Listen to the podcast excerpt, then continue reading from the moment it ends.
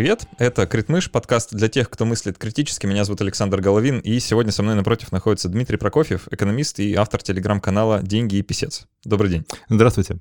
Мы с Дмитрием сегодня собрались поговорить про очень любопытную тему. Поговорим про базовый безусловный доход, обсудим, является ли эта идея чем-то утопическим и недостижимым, или это неизбежное будущее, к которому мы все придем. Вот в такой вот ложной дихотомии я сформулирую наш сегодняшний, эм, план нашей сегодняшней беседы. Но прежде чем мы к нему перейдем, я э, по традиции говорю спасибо тем людям, благодаря которым этот подкаст существует, а именно нашим патронам на сервисе patreon.com.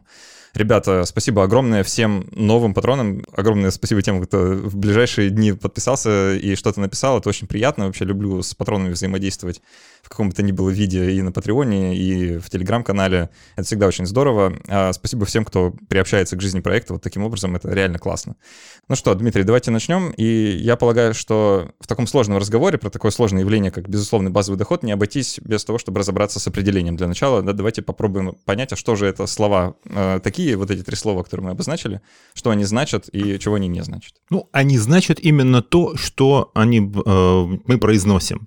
Это деньги, которые вручаются любому члену общества, да, без каких бы то ни было условий. Просто за то, что ты вот, э, гражданин какой-то страны, просто за то, что ты живешь, просто за то, что ты человек, ты гарантированно получаешь некую определенную сумму. То есть это в прямом смысле не дискриминационно? То есть Нет, это... здесь принципиальный подход, что никакой дискриминации быть не должно. Вот неважно, ты богатый, бедный, ты миллиардер, ты нищий, некую сумму тебе общество выдает в обязательном порядке.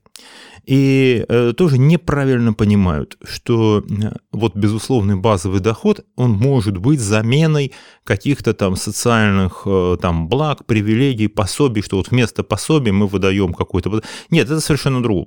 Это сумма, которую ты просто получишь, потому что ты человек и все. Уже вот те же социальные выплаты, которые вы упомянули, они как раз условные, то есть там есть определенные да. условия их получения. Там есть условия их получения, там есть очень сложные механизмы их получения, начисления, есть огромный бюрократический аппарат, которым этим управляет, и они сложные, запутанные в России, на самом деле там несколько сот этих всевозможных льгот и выплат, которые там обусловлены черт знает чем, да. Да, и, компенсация кварплаты да, для за то, за семей, другое, да. да, и сидит огромная бюрократия этим занимается. ББД, будем говорить там до краткости, вот эту аббревиатуру употреблять, э, безусловный базовый доход, это просто деньги в руки. А, ну, тогда требуется объяснить, а в чем идея состоит? Э, что за безумная мысль давать всем деньги? Она чем нам еще может быть полезна? А вот эта безумная мысль давать всем деньги, она на самом деле э, про что? Да? Э, у нас принято считать, что это должно быть какое-то пособие, вот что базовый доход, это чтобы человек не был бедным, это чтобы человек не был э, там лишен пропитания и так далее. Нет. На самом деле во всех экспериментах с безусловным базовым доходом, они были там, будем считать их там удачные, были не очень удачные, по всему миру проходили. Вот. Вылезало одно. Э, человек, который получает э, безусловный базовый доход, он получает более устойчивую позицию в переговорах с работодателем. То есть это про то, что этот доход позволяет человеку искать то занятие, к которому он наиболее приспособлен. Э, в чем особенность современной экономики? Э, в том, что э, чем сложнее экономические процессы, чем сложнее производственные процессы, в которых мы участвуем, тем нужнее человек, который вовлечен, мотивирован, который находится на своем месте. Вот вы понимаете, чтобы он работал не из-под палки и не под страхом там чувства голода, да, или даже не за слишком большую зарплату а потому что, да, он, в принципе, вот здесь вот приспособлен лучше всего.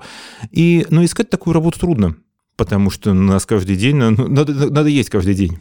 И если вы получаете, если вы имеете базовый доход, что показывали эксперименты, люди не бросали работу. Кто-то бросал работу, кто-то не бросал. Но те, кто работу не бросал, они начинали искать ту, которая наиболее соответствовала их каким-то ожиданиям, там, представлениям о прекрасном и так далее. Они торговались с работодателем, потому что не боялись э, того, что если их сегодня не возьмут на работу, завтра им будет нечего есть. Это если говорить совсем в грубом варианте.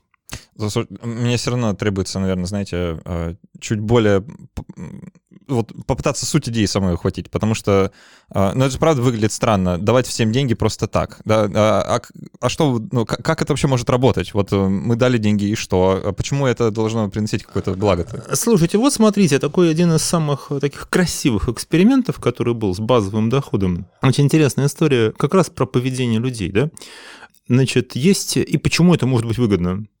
А, эксперимент был в Лондоне. Их вообще огромное количество их было. Значит, эксперимент был в Лондоне. А, в Лондоне есть бомжи. А Лондон, ну, в Сити вот сидят на улицах бомжи.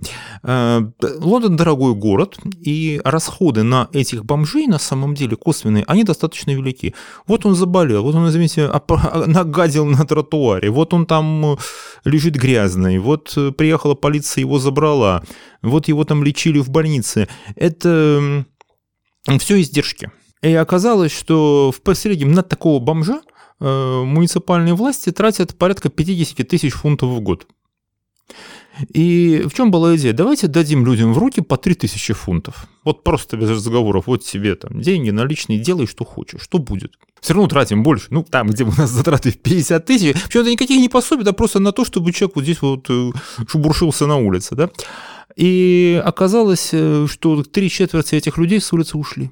Даже вот с такой маленькой суммой. Нет, э, никаких там от сапог до миллионера. Никто не разбогател, конечно, нет. Никто никакую карьеру не сделал. Но э, э, хватило вот этого толчка маленького, да, по сравнению с издержками на них, это вообще ни о чем да, чтобы люди как-то социализировались, нашли какую-то себе работу, кто-то вернулся в семью, да, но во всяком случае все, на улице их больше не было. И э, то же самое, такой кейс его очень ярко описывал Малком Гладуэлл, такой популяризатор, популяризатор статистики, да, вот его эти какие-то там переломный момент, что увидела собака, вот такие вот эти очень интересные. Он приводил историю, значит, американский город, э, значит, вот бомж, бродяга на улице, никаких проблем, кроме того, что он алкоголик он периодически попадает в больницу, его лечат, э, и опять он оказывается на улице. Посчитали э, вот до его смерти, сколько на него было потрачено денег. Оказалось, что дешевле, чем вот все затраты на его там лечение, спасение, содержание, какие-то издержки, связанные с ним. На эти деньги можно было нанять ему, купить ему однокомнатную квартиру или арендовать и представить к нему сиделку. Ну, у него там еще ментальные проблемы небольшие. Вот. И это было бы выгоднее.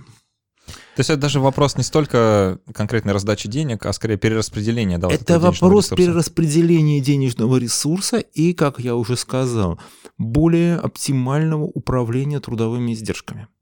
То есть, чтобы человек работал не из-за голода, а чтобы он с помощью вот этого вот дохода не боялся э, пойти, даже, да, хорошо, пойти на конфликт с работодателем найти то место, которое ему больше подходит. И плюс еще, это э, будет мотивировать э, работодателя к тому, чтобы более эффективно использовать труд такого работника. Потому что То он есть, в любой момент может потому сказать... Потому что он в любой момент может сказать, э, все, я не работаю, потому что он в любой момент, значит, у него все-таки он будет требовать чуть-чуть большую зарплату, да, и вообще вся теория современного вот экономического роста, вот последняя, наиболее такая авторитетная, э, Пола Ромера, э, лауреат Нобелевской премии, который он получил как раз вот за теорию современного экономического роста, когда он ну а почему экономика растет, за счет чего? Э, за счет инноваций. А что мотивирует предпринимателя внедрять вот эти инновации? Ну, что, что вот вообще, зачем, да, и так уже куча, зачем что-то делать? Ромер говорит, а только рост зарплаты, больше ничего. То есть здесь такая получается механизм положительной обратной связи. Если у человека больше денег, да, он э, требует более высокооплачиваемую работу. А работодатель не хочет ему платить, он придумывает э, какую-то инновацию для того, чтобы человека заменить. Он, допустим, робота ставит. Но робот требует, его нужно обслуживать, настраивать, э, что-то с ним там делать, учить его, да, как-то вот программировать. То есть появляется много других занятостей, и это тоже высокооплачиваемые специалисты, да, то есть он требует обучения, то есть ему надо обучить людей с этой машиной работать, да. А люди обученные, которые что-то больше знают, умеют, они начинают требовать большую зарплату. И вот начинается такая гонка зарплат, гонка инноваций. Это есть хороший кейс, который швейцарские там экономисты приводили, да, такой прям вот философский история. Представьте себе, вот сейчас мы видели все эти автоматические кассы в супермаркетах.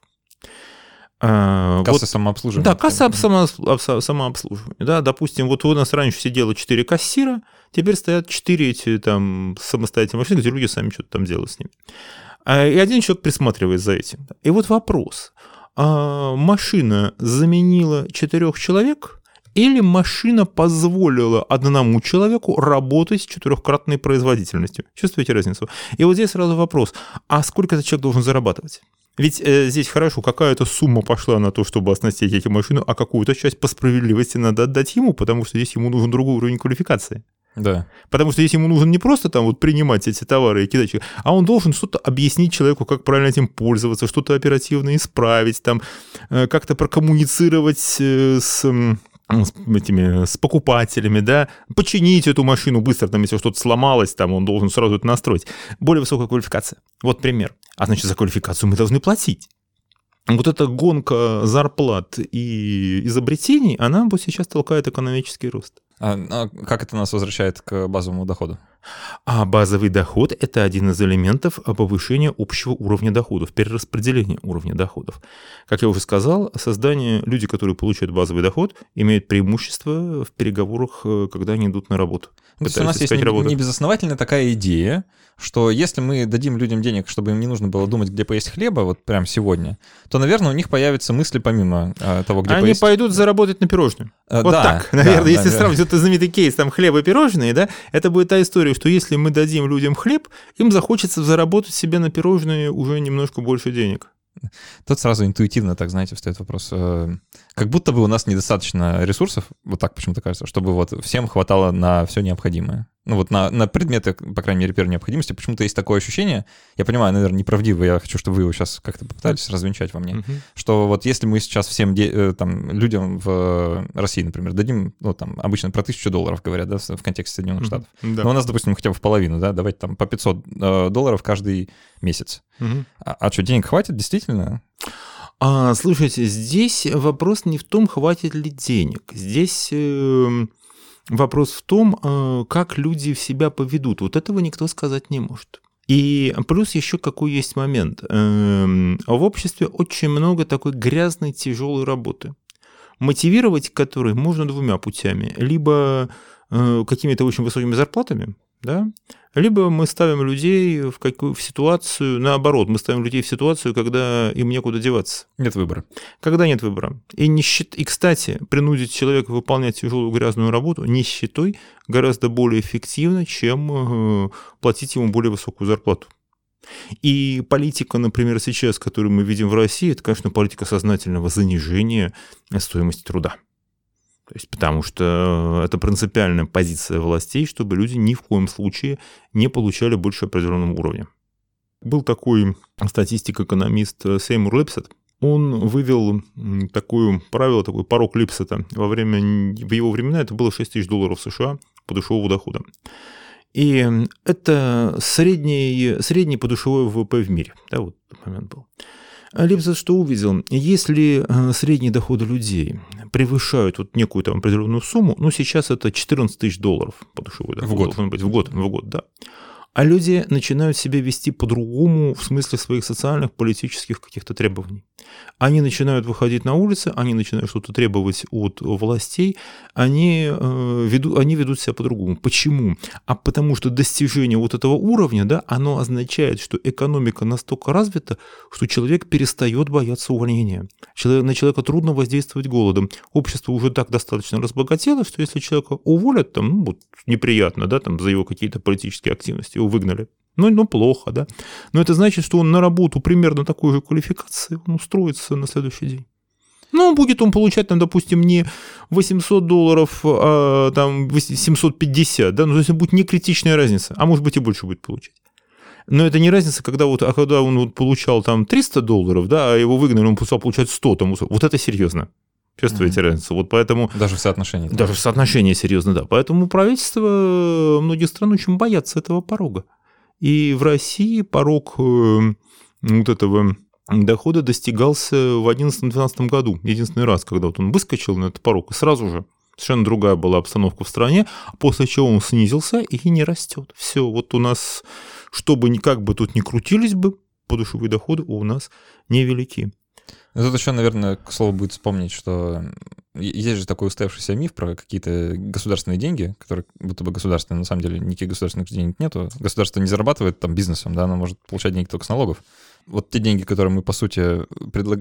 которые, по сути, экономисты предлагают выплачивать в качестве, безусловно, базового дохода, они, по сути, и так принадлежат Они, по сути, и так принадлежат. И если, кстати, вот я все время говорю, вот люди говорят, от государственные деньги, государственный бюджет. Вот что, бесплатная медицина, бесплатная. Смотрите такую вещь. Говорю, вот откройте словарь, толковый словарь русского языка, классический, да? Вы, вы откройте, прочитайте слово «государственный». Там нет слова «принадлежащий государству». Там объясняется, государственные есть организации, но нету государственных денег, нету слова «государственная собственность». Потому что государство – это совершенно такой искусственный конструкт, э, которому э, принадлежать. Это вот если, знаете, как если сравнить, это действительно есть э, номинальные владельцы, есть бенефициары. Так вот, если вот есть бенефициары компании, бенефициары вот этого общака, да, фондов, это люди. А государство просто вот эти все начальники, да, это номинальные держатели, они просто этим распоряжаются от имени общества, да, ну как они распоряжаются, мы видим. Так что никаких вот термина государственных денег никаких нет.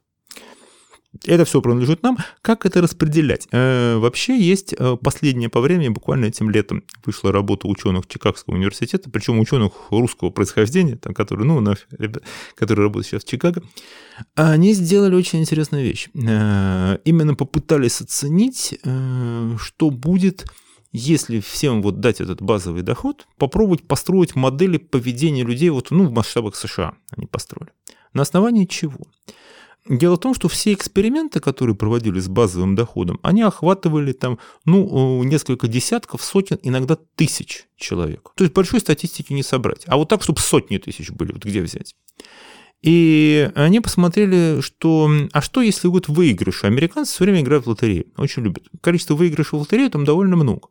И они составили базу данных за последние 25 лет, там 90 тысяч человек, которые выиграли в лотерею, ну, не миллион, не, не сотни миллионов, не джекпот сорвали, но выиграли достаточно крупные суммы, сопоставимые с теми, какие вот предлагаются в качестве безусловного базового дохода. То есть они выиграли такие суммы, что это вот если их распределить там на уровень жизни, вот на такой пожизненный жизненный цикл, то это будет как раз они себе прибавили к доходу вот ту самую тысячу долларов в месяц примерно, понимаете, о чем я говорю, да? То есть, ну, вот то есть выиграл там 700, э, 700 э, тысяч долларов. Да, выиграл, и... да, выиграл несколько десятков, сотен, несколько сот тысяч долларов, да, которые тебе позволяют, собственно, если их распределить на твою жизнь, вот ты тебе повезло, тебе так, получил этот базовый доход, ну, повезло, да? Просто единоразово, да? Просто, просто тебе его сдали единоразово, да? Как человек себя поведет?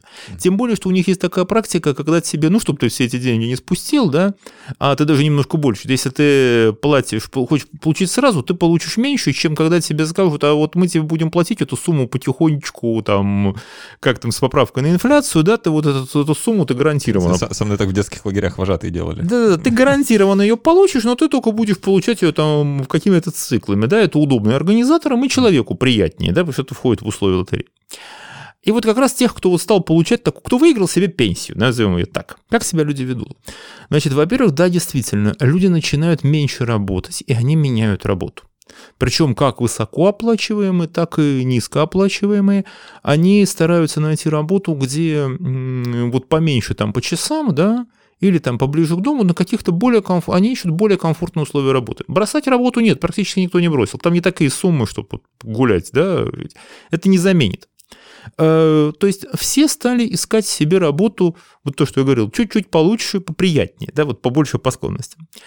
Причем это больше всего коснулось высокооплачиваемых людей. То есть человек не стал там ломаться за свои там несколько тысяч долларов в месяц, он, а, пенсия есть, все, отлично, я ее получаю, я пошел что-то искать полегче. А вот те, у кого не было денег, ну, бедные тоже там выиграли, да, а тоже никто работу не бросал, они единственное, что люди старались начать жизнь с чистого листа, они куда-то переезжали. Вот это совершенно четко. Вот человек брал, оп, все отлично, я начинаю новую жизнь. Супер. Я переехал.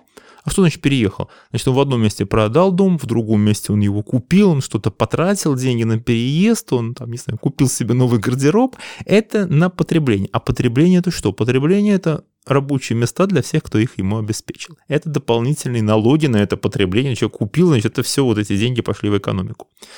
Где потери? А, потери там, где люди прекращают вот чуть так вот работать, да, и у них э, получается вот это вот сокращение налогов на зарплату. То есть человек меньше работает, соответственно, меньше платит трудовых налогов. И они предположили, что если, допустим, вот эти действительно можно, можно, вот математика позволяет рассчитать, что можно платить каждому вот этот дополнительный доход, но какой ценой? Придется повышать налоговую нагрузку. придется вот на, это, на время вот этого перехода придется повышать налоги для того, чтобы компенсировать э, вот эту вот эти дополнительные выплаты. Это то же самое. Помните историю, когда говорили, что вот в Швейцарии отказались от... Э, да, да, у них референдум проводили. Референдум про базовый да. доход знаменитый. Э, швейцарцы... У нас подавали в такой виде да. шутки, что швейцарцы не хотят денег. Не хотят. Швейцарцы хотят денег. Они не пришли к согласию именно по поводу вот этого налогового обеспечения. Да, против того, чтобы вводить базовый доход, никто не возражал. Там дискуссия была именно по поводу того, мы вводим базовый доход, налоги будут платиться вот так, вот так, вот так. Вы за это? И ответили, нет, мы пока вот не готовы сейчас к повышению налогов. Чувствуете разницу, да? Здесь не отказ от базового дохода, здесь отказ от э, роста налогов, потому что сейчас дискуссия идет не вокруг того, платить или не платить базовый доход, а как справляться с налогообложением, как распределять налогообложение, если люди начнут менять вот эту работу. Э, любопытно, на самом деле, вот эти данные про выигрыши в лотерею. Новейшее исследование, оно вот в июне буквально вышло. Занятно, что нам приходится пользоваться вот такими некоторыми суррогатами данных, да, потому что у нас нет еще достаточно крупной э, статистики по тому, как люди на самом деле себя ведут, если им платят э, именно безусловно базовый есть, доход. Есть локальная статистика. Есть локальная статистика по отдельным городам, например, да. Вот по, Канадце, по Канаде есть статистика. По городам, где вот они платили. Там, например, совершенно четко они проследили что, очень, что, что, что позитивно, да, люди меньше работают, они меньше болеют. Это самый сильный аргумент, который сейчас вот многие экономисты и поддерживающих врачи говорят о том, что у нас постоянно растут медицинские издержки. Общество в целом, да, медицина там в Канаде, в Штатах, ну, очень дорогое удовольствие.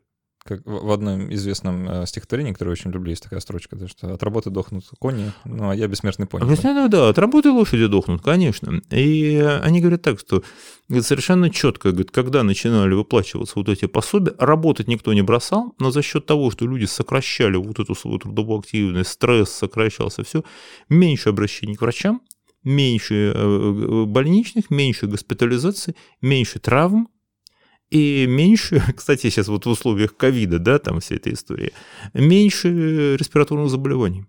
То есть потому, что человек, когда он себя плохо чувствовал, да, вот он понимает, что он заболевает, а так он идет, ну, а, там, закинулся там антигриппином и пошел на работу, потому что деньги нужны. А то человек спокойно оставался дома и никого не заражался и лежал, и, соответственно, там меньше там меньше сердечно-сосудистых и так далее. Вот это хорошая аналогия. Я думаю, каждый, кто Значит, в России ее может на себе прочувствовать, да, просто вспомнить, накопили, что было Да, они накопили. Кстати, а еще очень интересно для Канады, да, там холодно, зима, снег, да, меньше аварий, и меньше травматизма уличного. Лед, снег, да, потому что люди возвращаются с работы пораньше, но не идешь ты в темноте, не поскользнулся, а поломанные кости, все, да, вот эти вот такие эффекты они наблюдали. Было, кстати, в России проводились, ну, это нельзя совсем было назвать базовым доходом, это в ограничено вот в центральных наших, господи, в средней, в средней полосе, да, там я сейчас не вспомню точно название. В канале есть у меня про это писал я. Регионы, области, где это проводились, а, выплачивались, э, правда, не со счет российского бюджета, это значит, фонды, платили людям небольшую субсидию именно за то, чтобы, ну, предполагалось, э, что люди должны будут искать работу, будут как-то ходить на курсы, обучение, все, ну, в дополнение к своей там занятости. Никто работу не бросил. Никто работу не бросил, никаких э, проблем, в общем, не было. Э, есть так, кстати, есть статистика, на что тратят люди вот эти свои деньги. А значит, у них идет оплата, больше тратить деньги на питание. Вот, то есть повышается, повышается качество питания. Причем они не больше едят, они лучше едят. Они начинают покупать более качественные продукты.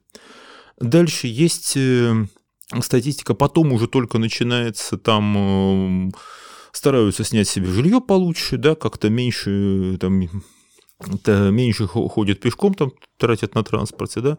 Вот сигареты, алкоголь нет. Все пропьют, прогуляют, прокурят. Нет, чуть-чуть практически говорит, очень незаметно. Говорит, кто, ну, кто как пил, тот так и пьет. Говорит, никаких, что вот там на радостях человек там все пропил. Нет, статистика это не показывает. Это обнадеживает, наверное, даже это, что у нас есть такие данные. А, давайте сейчас, может, помечтаем действительно, а как вот э, представим себе, что ввели э, прям массово, да, допустим, вот в одной отдельно взятой стране или сразу в целом регионе мира появились э, целые нации, которые живут теперь с безусловным базовым доходом. К чему это потенциально может привести? Что можно ожидать? Значит, э, проблема в том, что ну, в эту страну, конечно, рванут мигранты. Причем они не за пособием рванут. Даже если им пособие этих платить не будут, это будет то, что здесь, в этой стране, повысится уровень зарплат, и они будут за счет того, что, как я сказал, ну кто-то, например, там подметал улицу, да, а вдруг он себе откроет там талант уличного художника, да, научится Не буду больше подметать Не буду подметать это, улицу, да. Это я, рождает я буду, Да, я буду рисовать, да, я буду рисовать цветы там на э, я буду рисовать цветы на стенах и выкладывать их там в Инстаграм, и буду там новый Бэнкси, там, я не знаю. Вот, человек хочет быть. Пожалуйста, но его место кто-то должен занять. И это, значит, вызовет, сразу вызовет поток мигрантов, да? Ну, пока мигранты еще дешевле роботов. Пока мигранты дешевле роботов. А потом еще, на самом деле, может быть такой момент, с которым относятся очень серьезно. Дело в том, что в Англии еще в начале 19 века, вот этот дикий капитализм, эксплуатация и так далее, все, а, была такая практика, значит, был принят законопроект, закон, и он действовал, что рабочий э, не может получать э, меньше, значит, вот работающий человек, там, подъемщик, да, он не может получать, ну, это вот, там, сумма была порядка трех шиллингов в день, да, смысл в том, что это было, э, он примерно вот на уровне такого, такой был тогдашний МРОД, да, даже побольше, это соответствует э, такому, да, нормальному потреблению сейчас, вот эти тогдашние 3 шиллинга, да, это примерно сколько сейчас потребляет английская семья, то есть это была нормальная сумма. И э, это платили, причем платилось это за счет специального налога на торговцев зерном, там был ну, и все как лапочки платили по городам, все это местные власти действовали. Э, в чем начались проблемы? Стали занижать зарплаты. То есть человеку говорили, человек приходил наниматься на работу, а там была какая мысль, что меньше трех шиллингов платить нельзя, кто платит, э, значит, если кто-то получает меньше, он получает вот это пособие, да. Говорили, эти ничего платить не буду, там, хочешь, хочешь там 50, там, там 5 пенсов, да, там 10, один шиллинг, хочешь. Давай я буду платить тебе меньше, а ты с государства. Да, ты возьмешь, а ты возьмешь государство. Да, вот такая была идея, что и постепенно от этой практики отошли. Вот эта проблема, что будет происходить такое занижение зарплат, да, то есть здесь но с другой стороны говорят, а если придут мигранты, будет конкуренция за рабочие места. Как себя поведет общество в целом, да, а, сказать, э, сказать сложно. Что снизится? Снизится уровень стресса. Да. Снизится вот эти вот расходы на, э, видимо, улучшится, улучшится общее здоровье. Да. Потом э, будет еще момент, о котором экономисты говорят, если каждый человек будет работать на своем месте, то повысится производительность. Ну, если он рука к этому заточена, то, соответственно, будет работать лучше. Э, и будет, э, значит, соответственно, раз выше производительность, раз каждый будет на своем месте, у нас будет меньше травматизма, меньше поломанных там каких-то станков, меньше вот с этим связанных проблем. Станков и судеб. Станков и судеб, да, будет, хорошо вы сказали. Э, будет, наконец, человек будет с лучше мотивирован своими какими-то внутренними потребностями к работе, и мы получим рост производительности из этого. Знаете, а, это, наверное, нас вплотную подводит вот к этой замечательной идее построения постиндустриального общества. А, я вам хочу одну такую метафору а, предложить, которую в одной компьютерной игре подсмотрел, совершенно гениальная просто сатира на вот именно эту идею. Там рисуется такое недалекое будущее, человечество полностью перешло на автоматизацию труда, роботы все могут, а, всем всего хватает, вот э, хочешь путешествие, пожалуйста, все бесплатно, хочешь там э, поесть экзотики, вот, пожалуйста, все доступно, заходи в любое место, бери, что хочешь. А, больше работать не надо, ничего делать не надо, идите свободно занимайтесь творчеством, роботы, все, у них все схвачено. А, то есть, ну, новый рай, такой постиндустриальный рай на Земле. И э, как будто бы от людей ожидается, что они так выдохнут спокойно, скажут, ну, слава богу, больше не надо выживать, больше не надо работать, могу делать, что хочу. А, но там по логике игры они начинают собираться в на стихийные митинги и требовать, э, что нужна работа, как же все, роботы меня вытеснили. Игра называется Seven Billion Humans, и она про она обучение программированию, там, ассемблер такой очень любопытный, и э, ты как бы программируешь людей, чтобы они делали бессмысленные задачи просто потому, что они не могут иначе. То есть вот они, а мы хотим работать. Вот они говорят. И им роботы говорят, ну так вам не надо, они говорят, а мы хотим. Понимаете, в чем дело? Вот с этим искусственным интеллектом, с роботами и так далее, да, здесь есть одна большая проблема. Как себе фантасты представляли э, роботов, да? Они себе представляли, что вот э, в чем, в чем они видели проблему? Что вот мы поставили роботов, да? Роботы заменили людей. И, соответственно, а люди обижаются, да, вот как это так? Я был человек, а вот теперь меня заменила машина, да? И Есть хорошая история, значит, вот э, Азик Азимов, да, гениальный, э, у него в романе «Стальные пещеры» вот описан такой кейс, вот там Нью-Йорк, да, там люди бунтуют, против чего?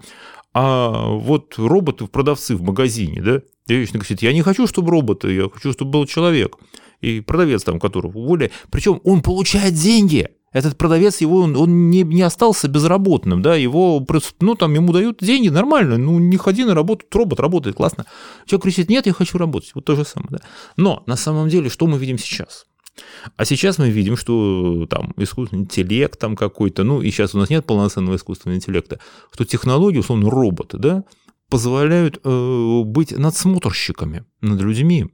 То есть вот сейчас, например, Безос э, там делают в Амазоне своей этой, в этой корпорации жуткой, значит, там теперь так. Э, вот водитель э, грузовика, да, который развозит эти посылки. Кабина нашпигована камерами.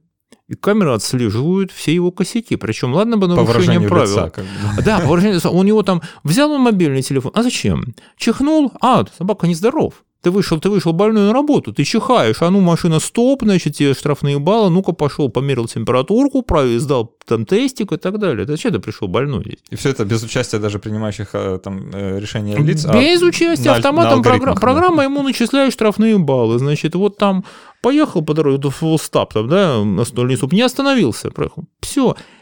И вот за любые там головой ты вертел штрафные баллы начислили тебе, и ты должен не только норму выполнить, но и машина следит, чтобы ты выполнял норму по определенному алгоритму. Это у Солженицына есть э, хорошая такая фраза, что вот, не везде получается организовать общие работы, как на Ярославском гравийном карьере где, говорит, э, тысячи человек стоит с лопатами, и как только, говорит, один из них разогнет спину, он сразу виден конвою. А вот искусственная вся эта штука, она это все позволяет, что как только каждый из нас разогнет спину, да, так сразу машина сработает. И вот что роботов можно сделать, не что их можно сделать не заменщиком, можно сделать надсмотрщиками. Это будут абсолютно, с ними не договоришься. И мы видим тенденцию в этом И мы видим тенденцию, потому что корпорации сказали, о, супер, а зачем нам вкладываться в технологии, которые заменят людей? Давайте мы сделаем технологии, которые заставят людей пахать еще больше. И вот тут вот э, базовый доход он может стать таким социальным аргументом, что люди из этой ниши смогут выскочить. Потому что то, что вот э, тотальный контроль, который могут обеспечить вот эти вот цифровые системы, конечно, а, в первую очередь, конечно, сейчас ну, у нас это откровенно совершенно внедряется именно как механизм такого тотального контроля, тотального принуждения хочется сразу спросить, а у нас всего две альтернативы? То есть мы либо, я, как вот ложную дихотомию предложил в начале да, нашего обсуждения. Мы либо введем базовый доход, либо что? То есть, как, как вообще выглядит? Есть какая-то такая экономическая дилемма, которую мы сейчас пытаемся решить? Или это все еще на уровне теории? Может быть или может не быть? А, нет, э, здесь э, понимание, так, такое понимание, что людей э, придется, что называется, снимать, снимать с работы, да, это понимание, конечно, есть. И еще 25 лет назад, 85 э, год, 35 лет назад, такой замечательный философ Боб Блэк, э, такой философ анархизма, причем очень интересный, да, он, его, он анархизм там разумеется, очень интересный оригинальный мыслитель. Он уже тогда писал о том, это 85 год, он писал о том, что, говорит, ребята, говорит, вы посмотрите по сторонам, говорит, ведь огромное количество людей занято черт знает чем это то, что вы называете работой, она не имеет никакого экономического смысла. Но он еще это обосновал, я так очень кратко излагаю его теории, чтобы там ну, терять нам время, да. Она лишена какого-то смысла. А вы ходите на работу просто для того, чтобы на нее ходить. Можно обойтись. Технологии могут это уже сейчас решить. Уже это 85 год, еще нет интернета. Он говорит, ну, это уже возможно, он объясняет какие-то вещи. Он говорит, «Э, поэтому нам придется принимать это решение нам придется принимать решение о том, чтобы отказаться от работы как от вот этого вот рабского такого процесса с контролем, с выполнением обязанностей от и так бес, далее. От бессмысленной работы. От бессмыс... Нет, и от вот этой жестко контролируемой работы, ага. потому что он э, тогда не было вот этого электронного такого наблюдателя, но э, он, он тогда писал, говорит, вот вы там отмечаетесь, заполняете бумажки, там сидит 10 менеджеров, вас контролируют только для того, чтобы вы находились. Ну, зачем вы это делаете? Значит, нужно создавать такие формы организации. Он не говорит о том, что надо бросить работу. Он... Все, это, все, извините, просто все, да. мне сразу э, все советские ассоциации приходят на ум, что это все еще на предприятие, которое полностью государственное и которое производит в убыток абсолютно. Да, вот, да но это советское, да, ну вот так он говорит, так и в мире-то, если мы начнем разбираться, зачем эта работа, Э, и Блэк говорит о том, что придется переосмыслять подходы к работе, да? Ну, во-первых, он подчеркивает, что говорит, каждый должен заниматься тем делом, которое он хочет и к которому он э, больше всего приспособлен, да, это раз. И второе, придется переорганизовывать, переосмыслять заново процессы всех этих производственных отношений, потому что иначе мы войдем в конфликт с технологиями. Угу. Когда вот у нас будет уже идея, ну хорошо, мы будем вот так вот бессмысленно пахать, и будут электронные надсмотрщики какие-то над нами. Так не пойдет это требует некоторого переформатирования восприятия человека и его ценности, наверное, да? да? Потому что мы сейчас в современном обществе все еще там, э, не знаю, на излете индустриализации такой, мы привыкли ценить человека за то, что он делает, ну, там, за какой-то труд, да, вот э, есть, там, не знаю, инженер, который ракеты в космос запускает, он, наверное, лучше, ну, вот, там, Вы знаете, вкладу, чем есть... Э, кто-то еще. Вы знаете, нет, это мы привыкли человека ценить за то, сколько он платит. Вот есть, э, например, совершенно... И у нас в этом смысле очень жесткое общество России. Ну, пример. Э, вот у нас все время там говорят, вот там демография, надо поднять там рождаемость, количество рождений и так далее. Высшая школа экономики делает э, совершенно великолепное исследование. Оно изучает молодые семьи, вот которые обзавелись детьми. Да, вот какие качества э, помогли семьям обзавестись детьми. Вот молодые, вот женщины молодые рожают, да, причем именно молодые семьи, то есть вот такие перспективные, где будет все хорошо, да, все прекрасно, здоровые, крепкие семьи, отличные, большое исследование. А, значит, говорит, есть ли какая-то общая характеристика, которая бы все эти семьи объединяла? Вот, все, вот, вот, вот почему они все счастливы одинаково? В чем секрет их счастья? И они вычисляют, что вот эти все молодые отцы, да, так называемые, они все получают на 25% в среднем больше, чем их сверстники. То есть такая странная премия за отцовство – это, кстати, нигде нет в мире, это есть только в России. Э, во всем мире есть, и в России тоже есть так называемый штраф за материнство. То есть, когда женщина рожает детей, да, она немножко теряет в зарплате, ну, потому что она не ходит на работу, там, с ребенком, вот, в среднем чуть-чуть там падает это не очень много, на там, порядка от там, 5 до 7 процентов, но статистически это заметно. А тут четверть. И там не может быть никаких объяснений тому, что вот, дескать, ну, работодатель там больше платит, да, или все, говорит, нет, ну одинаковые чуваки, один получает на 25% больше, все, у него семья и ребенок. Второй получает, там, у него нет семьи, если есть, то детей нет и так далее. Объяснение знаете какое? Мне только кажется, что здесь причины и следствия перепутаны местами, нет? Нет. А объяснение такое, что женщины выбирают э, мужчин, которые в среднем на 25% получают больше, чем их сверстник с аналогичными критериями. Понятно. А, ну да, в принципе, разумное объяснение, почему нет. Да, вот именно так. Они говорят, просто говорят, женщины рожают больше, от, вот они предпочитают партнеров, которые получают в среднем на четверть больше, чем, чем свои их сверстники при прочих равных. Тут как будто бы вырисовывается тактика повышения рождаемости, если действительно стояла бы такая задача. Если бы стояла такая бы задача, то вот как раз вот этот доход вот. Кстати, э, в Дании э, проблему вот повышения рождаемости, да, вот они единственная индустриальная страна, единственная страна первого мира, которая смогла поднять именно рождаемость, то есть количество детей, которые женщина рожает на протяжении всей жизни. Они сначала пытались решить эту проблему материнскими пособиями. Нет, не сработало. Потом они стали платить мужчинам. То есть они стали платить, вот вы сейчас отец, ты получаешь дополнительное пособие, мужчина. Все, все стало нормально. Женщины стали заводить больше детей, потому что они выбирают мужчину, который богаче. Э, давайте в последней трети нашего разговора попробуем, ну я, по крайней мере, попробую предложить какую-то критику, что ли, потому что может сложиться такое ощущение, как будто мы только дифирамбы поем. Что мы за базовый да, да, что Я сам за. могу сказать критики сколько угодно, давайте. Ну давайте вы тогда начнете. Нет, значит, скажите, я, э, я подыграю вам в данном случае. Критику тоже могу сказать. А, вы подыграете. Ну, э, давайте так. У меня тоже есть аргумент против. Может быть, моя критика будет немножко в сторону, вы меня тогда подправите, в, в какую сторону лучше размышлять.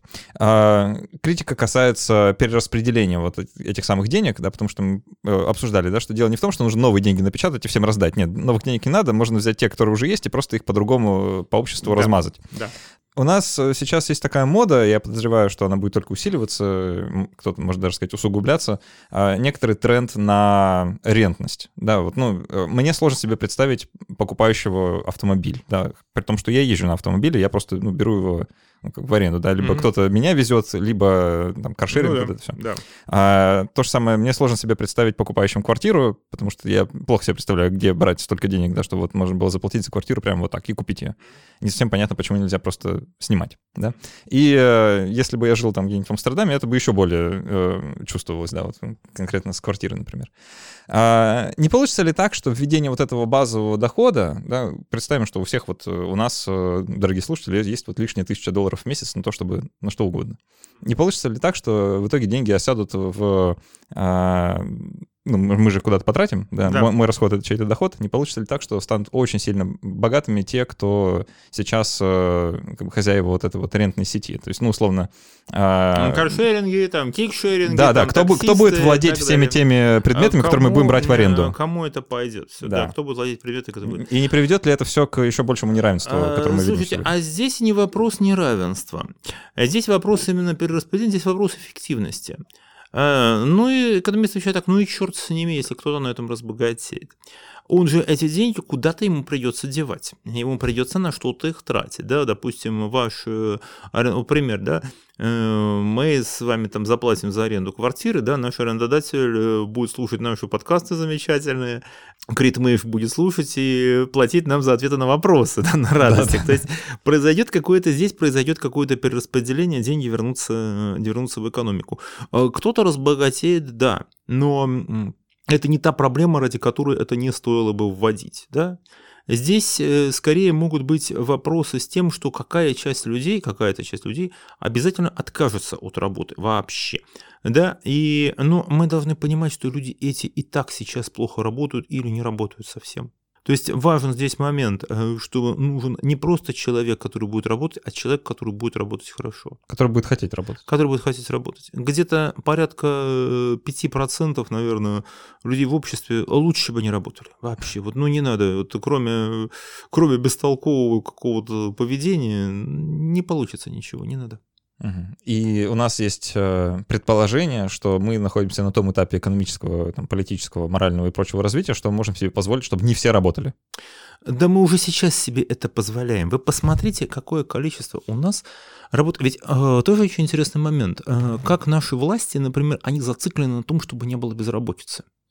Вот они ведь готовы э, на все. Ведь смотрите, когда вот оказывалась вот эта помощь в, во время карантинов, да, прям заявляли, что да, дадут эти пособия, дадут там субсидии э, предприятиям, только бы не увольняли, только бы не увольняли.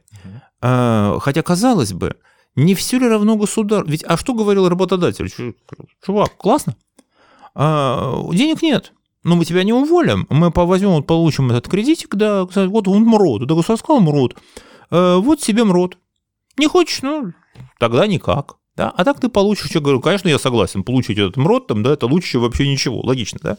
Там я подожмусь, подсокращусь, сам возьму какой-то кредит, там не буду что-то тратить, буду сидеть, да? Казалось бы, эм, какая разница? Государство говорит, все, не может платить, э, э, человек, не может платить предприятию зарплату. Хрен с ним. Мы те же деньги, мы те же деньги предприятию даем на э, то, что он выплатил зарплату. Да бред какой. Давайте мы этому человеку напрямую дадим деньги. Ну, чувак, да, плохо, тебя уволили. Нам же там, мы понимаем. Кстати, пособие по безработице, надо понимать, оно ведь не про то, чтобы помочь человеку. Это вообще про другую историю. Это для того, чтобы не обвалить рынок труда. Пособия по безработице появились в начале 20 века просто после того, когда увидели, ну, в Штатах-то ввели чисто поэтому, э, что когда увидели во время Великой депрессии, да, что людей увольняют, а дальше работодатели начинают людям выкручивать руки, они начинают им говорить, что, о, отлично, ты получал э, деньги, да, теперь ты ничего не получаешь, значит, ты согласишься работать на любых условиях, да, и просто еще запугивать тех, кто остался на работах. Видишь, говорит, вот, смотри, не понравилось, неплохо будешь работать, пойдешь на улицу, вообще ничего не получишь.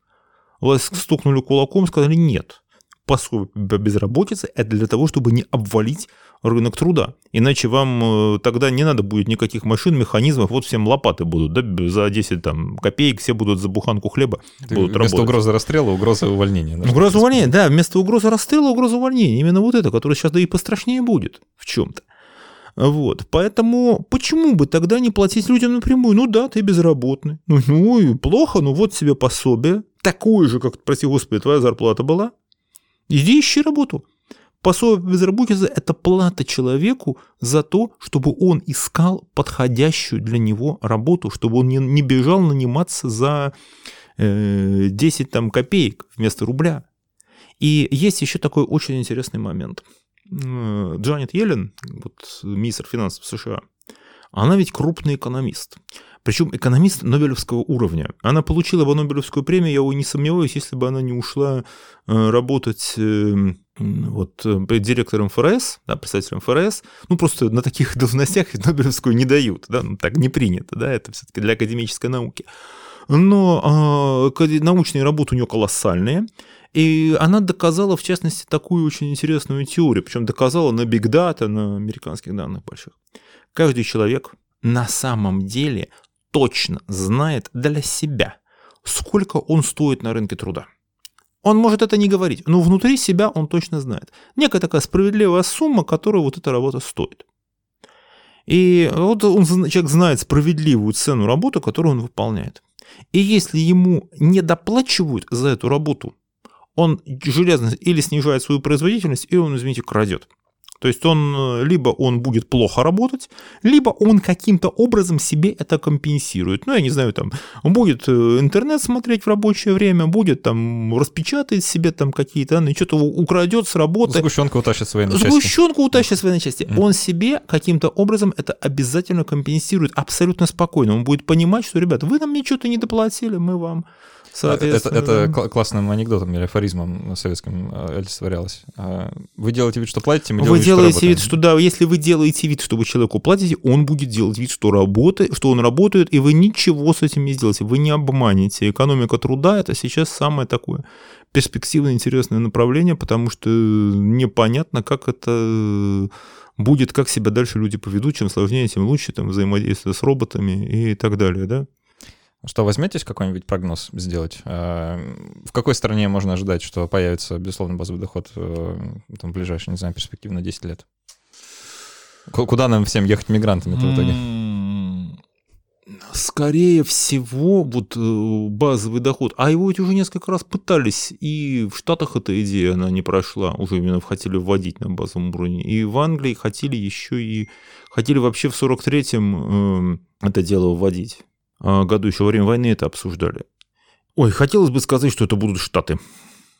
Вот судя по всему, а, попробуют, попробуют эту штуку сделать они. Это ну, явно не завтра. Но... Это не завтра, но попробуют, скорее всего, скорее всего попробуют. Нет, это попробует страна, которая лидирует э, в социальных трендах. А это попробует страна, которая лидирует в социальных трендах вести. Ну и надо думать, что э, в свете всех аргументов, которые мы за, а, безусловно, базовый доход э, произнесли в этом выпуске, то нужно ожидать, что это некоторый... Это должен привести к какому-то экономическому росту, да, опять же? А, идея в том, что это произведет к изменению траектории экономического роста. Скорее так. Вопрос, за счет чего это будет производиться, да? То есть, э, скорее всего, это будет, если, допустим, мы будем, мы уже понимается сейчас, что введение э, вот этого ББД, оно может быть куплено, э, первое, ценой перераспределения нынешней налоговой нагрузки, да, его переформатирования, какого-то изменения такого общественного договора, что человек, который вот получает пособие, это неплохо, это, это нормально вот это получать вот эту вещь, и, видимо, после этого последует какое-то какое переосмысление вот э, практики нашего труда. А, ну, Блэк говорил, что вот, которого мы упоминали, да, философ, он говорил, что, скорее всего, это пойдет по пути э, каких-то игр. То есть мы будем вводить все время вот такой вот игровой эмоциональный элемент, да, что мы будем, да, мы будем получать, э, мы будем работать, конечно, мы будем получать деньги, но мы будем психологически это воспринимать как некое развлечение, как некое то, что тебе нравится, да, вот что мы не будем ощущать это как некое принуждение, да, должен, должен быть скрыт элемент принуждения, что вот тебя голодом заставляют трудиться, да, человек будет относиться к этому как некому, ну, как охотник и собиратель, да, вот э, древний, да, он относился к этому, в общем-то, ну, э, как к такой части своей жизни, да, но не то, что вот он обязан это делать. Ну да. Хочешь э, Есть, съесть что-нибудь хочешь вкусненькое, хочешь вкусненькое, да, пошли поймали что-нибудь вкусненькое, съели, да. Если не получилось поймать, ну, значит, там съели орешков, то есть еще что-то. И вот э, такая вот история, да, когда, кстати, был очень интересный э, такой фильм показательный, э, назывался «Когда боги сошли с ума». Это южноафриканская такая комедия романтическая, где как раз в главной роли э, там играл э, вот настоящий бушмен, вот настоящий бушмен из пустыни, из пустыни Калахари. Вот. И там кейс строится на том, что э, ученый, да, естественно, испытатель, да, он идет с этим, который, в принципе, знает эту теорию, да, тот практик. Вот они идут по этой пустыне.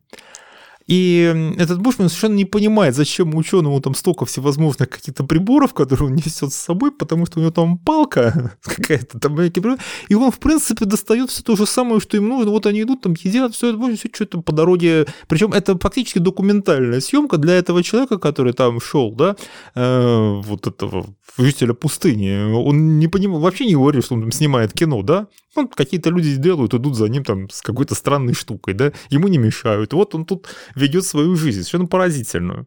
Вот. И ну, что там буквально из земли он там достает себе еду, воду, там кого-то поймал, вот что-то не получилось, он сделал по-другому. Вот. Человек живет внутри природы.